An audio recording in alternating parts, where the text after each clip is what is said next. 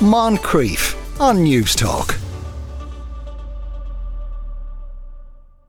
Right then, have you ever thought about combining your love of running with a passion for pastries? Well, you're in for a treat. It's a new trend is sweeping through the streets of Dublin where people are embracing a more social and inclusive approach to running. No need to worry about your pace or the distance you can cover. Just enjoy the run and reward yourself with a croissant afterwards. To tell us more, I'm joined by Daniel O'Farrell, organiser of the Pastry Pace Run Club. Um, Daniel, you're very welcome to the show. How are you today? Hey, Tom, thanks so much for having me. Doing well. How are you? Thanks very much uh, for joining. It's nice to hear about something that involves running that I might actually be able to join you on. Um, how did this come about? How did the idea come about?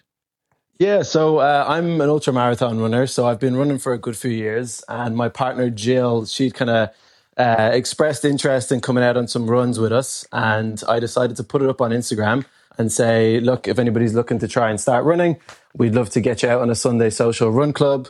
The first one we had was a couple of mates. There was five of us in the Phoenix Park, and then the one last Sunday was like 96 people. So yeah, it's been amazing. It's been growing strength and strength. And how does it work? If I decided to come along and join you, um, would I be yeah. left behind in the first uh, at the at the begin, start line, or how would it work? Not at all, not at all. So as you said at the start, it is super inclusive. Uh, we like to go out as a big group and then come back as a group as well. So the pace of the run is really dictated by the group themselves. So each week it kind of depends on who's out there with us, but uh, usually it's a very conversational pace. Uh, we're encouraging people to take out their earphones, get chatting to the person beside them, make some friends. Uh, I'd say most people come by themselves, but then at the end of it, leave with plenty of new friends. Well, it sounds like there's a lot more to it than, than just the running side of it. It's, it's a real meeting people in your community and, and getting a bit of company and, and just reaching out to others around you. That's what the whole idea was kind of centered on. Yeah, I think like there's a huge demand for people to have a, a sense of community, you know. Uh, myself and Jill had just recently moved into Stoneybatter and it was something that we were trying to do is to set up a community, see who was around. And a big part of it as well is kind of like lifting local businesses as well. So we take the 90 so group to a local coffee shop and uh, look, they're always happy to see us. There's 90 customers, you know, that wouldn't be there on a Sunday morning. I'd say they are delighted to see yeah. 90 people coming down. They must be clasping their hands together, enjoying. And it's, it's spreading throughout the city, is it? Yeah, so we started off, this will be our 14th week this Sunday. Uh, so we've been doing it kind of, we've been moving around to different coffee shops, mostly in the Dublin 7 area. And then there's a, a, few kind of like movements of different run clubs kind of popping up in your local areas as well. So it's really cool to see. Right. Are you connected with the other groups or do people just kind of, someone like you in each area trying to put the whole thing yeah. together? I think that's it. Yeah. Like everybody's kind of starting up their own little things. There's a whole movement kind of going on. I think we're seeing it in Dublin. We're seeing it across lots of different cities.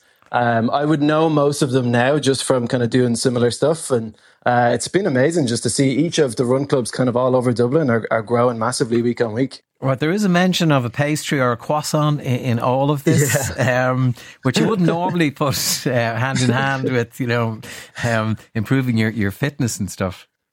Well, look, I think it, the, as you said there as well, the running is kind of like a byproduct to the whole thing. I think it's like getting people out, get people moving, I think uh, if you can get people to kind of step outside their comfort zones, because at the at the start as well, you know, it, it can be a bit of a daunting thing to not only go and meet a group of people you've never met, but also to challenge yourself to do a 5K.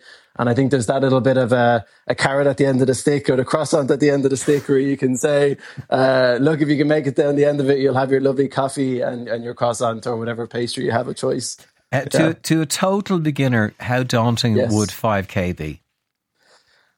Total beginner like i think everybody's individual right? But we've had people who have done their very very first 5k with us. There was uh, three girls last week who had never ran before. They came out they did our first 5k um, there was actually some of the rugby sevens girls who came out last week and they actually were the ones who brought through the last bit of the group. So they separated and, and kind of created like a cheerleader system at the at the back of the group to encourage people to keep going um, so it, look, it's one of those things. I think everybody is individual, but yeah. because the pace is conversational and there's people from all walks of life, different types of abilities, um, the the emphasis is that everybody goes out and comes home together. You know, so there's a there's a real kind of uh, community sense there. It sounds like a band of brothers out there yeah. now.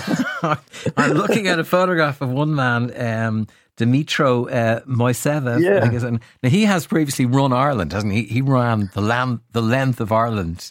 at one yeah, point. Dimitro Dimitro ran from the top to the bottom of Ireland, and he's currently doing 50 marathons in 50 days. Right. So this Sunday will be his 50th marathon. Um, so he'll be celebrating this Sunday as well. So yeah, Right, it'd be nice. right. How But you, does- get, you get the whole, you get the whole the spectrum, you know. How does somebody though who hasn't done the 5k before, you know, um, how do they manage to jog out beside Dimitro? I mean, is that not wildly intimidating? Uh, look, I, I don't know. And this is where it started as well, right? So I had the ultra marathon background and I had always had people kind of reaching out to me saying, I'd love to go for a run, but I couldn't run with someone like you or up at that level.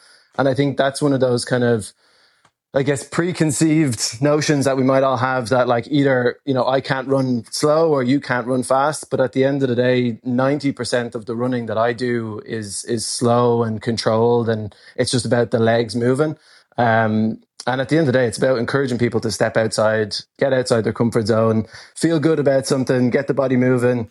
Um, so yeah, that's, you know, I think there's an encouraging side to it. Yeah, and a bit of this, it is also about having um, a bit of crack and you know meeting people Yeah. and socialising in a scene that isn't involving drink or a pub.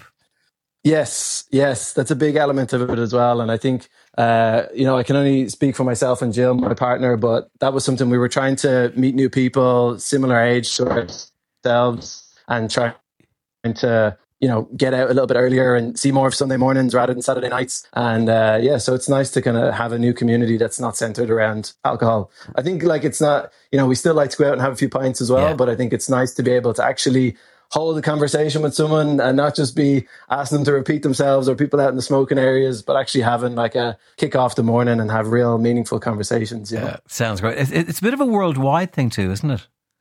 Yeah, run clubs are like uh, they're calling them the dating, the dating apps of the 20, year twenty twenty four. So there's a there's a big scene kind of growing now where a lot of people are kind of coming to meet new people, and it's uh, there's big ones kind of blowing up in London and then in New York as well. So uh, yeah, so we've got an answer for Dublin as well. Right, and it's not on. It's not. It's not an organised. There aren't. There isn't an app around that joins all these together, or a website that joins them all together. It's just kind of find out what's in your local area. Is it? Yeah, exactly. So, our, like our one is is Pastry Pace in Dublin Seven. Uh, you can join it on Strava if you're on Strava. It's kind of like the running social app. Yeah. Um, and then as well, like you can reach out to some of us on Instagram, and we can add you to the WhatsApp community because we we we basically have it on on WhatsApp. There's over 400 members on it now, so it's amazing. Very good. Uh, I can't be sitting in this studio and not be reminded of a conversation I had with uh, Mary McEvoy, uh, the actor. Oh, yeah. She she does marathons at her own pace, and she was explaining that when she took part in France, where she was so far down the field that the uh, French police came and said, "I'm afraid we have to reopen the streets now, madam." Oh no, allez, allez. Ah, yes, Oh, one of my favourite moments. So um, hopefully you can accommodate even people of that speed. That's the whole idea, right? Isn't it? Right. That's the whole idea. We come out and we go back together. Okay, great stuff. We banded brothers, Daniel. Uh, thank you very much for joining us, Dar- Dar- Daniel O'Farrell, there, organiser of the Pastry Pace Run Club. And if you're in one or you're enjoying it, you let us know how you're getting on. Moncrieff, weekdays at 2 p.m. on News Talk.